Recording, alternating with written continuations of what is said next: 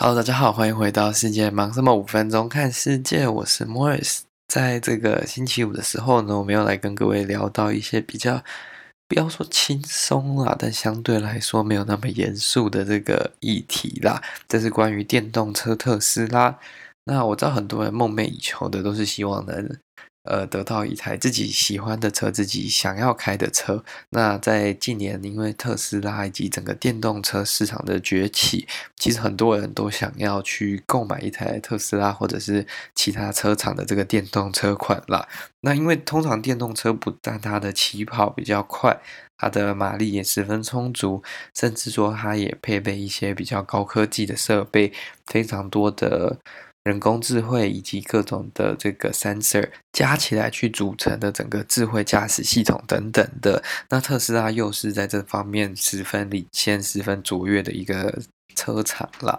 那其实特斯拉呢，在这个世界上各个国家都有非常努力的在做推广跟这个 marketing 嘛。那基本上目前中国是特斯拉第二大的市场，第一大就是美国嘛。那它基本上它在中国卖的东西、卖的车已经占它全球的销量四分之一，其实是非常大的一个市场。它在那边也有工厂在直接做生产、直接贩售。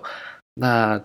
今天呢是要讲到的是什么样的新闻呢？就是说中国军方呢提出了一个安全的顾虑跟安全的担忧啦。他说这个特斯拉汽车前面的这个摄像头啊，如果进入这个军方的设施的话，有可能会不会他在收集相关的资料，然后再打包，然后送回美国，然后造成这个国家安全的隐忧啦。那据于其他这些像华尔街日报等等的报道，他们是说中国政府已经限制军方啊、敏感行业啊，然后就是国家企业啊、国营企业以及重要相关机关人员呢，禁止使用特斯拉汽车，因为他们害怕说，不管是汽车内还是汽车外，都有可能导致这个国家讯息、国家的机密遭到窃取啦。那其实他们也有去做相关的研究，他们是说这些汽车的传感器啊，有可能会去记录周遭的这些视觉图像，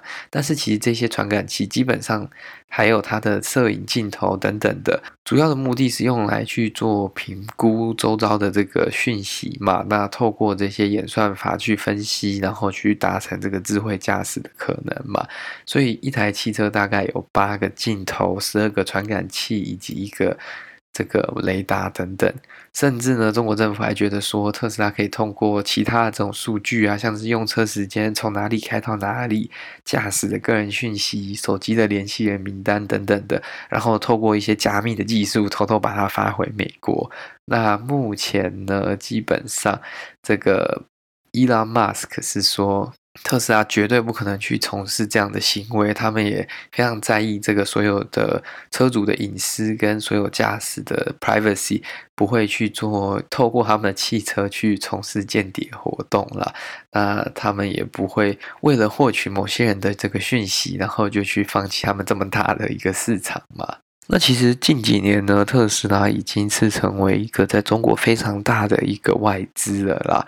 其实整个公司跟北京当局也保持一个不错的关系嘛。那他在上海建的这个厂呢，其实成为上海最大的这个外资制造业，甚至中国政府提供了很多其他企业没有得到的这些税的优惠啊、贷款等等的，或者是说允许他独资去做这件事情，而不是需要找一个在地的 partner 一起去合资等等的。这其实对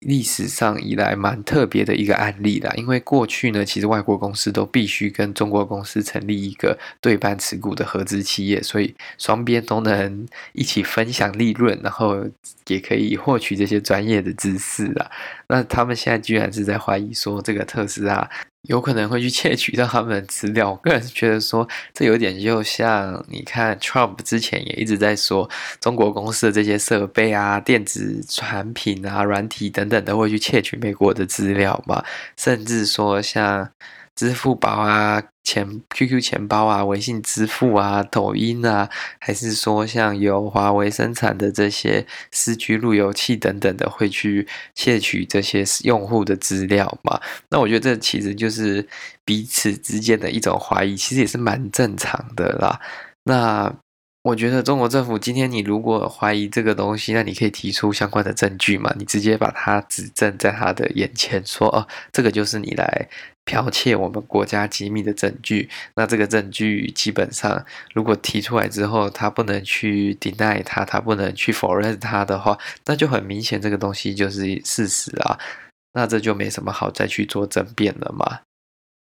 但如果你提不出这样的证据，像是之前人家是真的有在中国的一些软件、中国的一些晶片啊，或者是说基板上面是有找到一些 rerouting， 或者是说再把资讯就是转载回去偷偷加密的传送回去给中国的伺服器的时候，这些东西是提出实质的证据嘛，这是可以证明说这件事情真的有在发生的，那这样子就是比较合理的一种怀疑嘛。不然你在中国买到这些特斯拉也很衰小、欸、他也不知道现在你会怀疑特斯拉，那时候那么支持特斯拉，他想说这也是支持国家的政策，买了特斯拉之后才发现哎，国家突然又不支持特斯拉了，那我到底是该买特斯拉还是不买特斯拉呢？那买了的人又该怎么办呢？他如果买了现在又不能开车去上班，不能开车出门，不能好好的去使用他的这个汽车的话，那这样子不是也是蛮可怜的吗？好啦，那这就是今天为各位分享的这个特斯拉的新闻啦。那特斯拉其实在台湾啊，在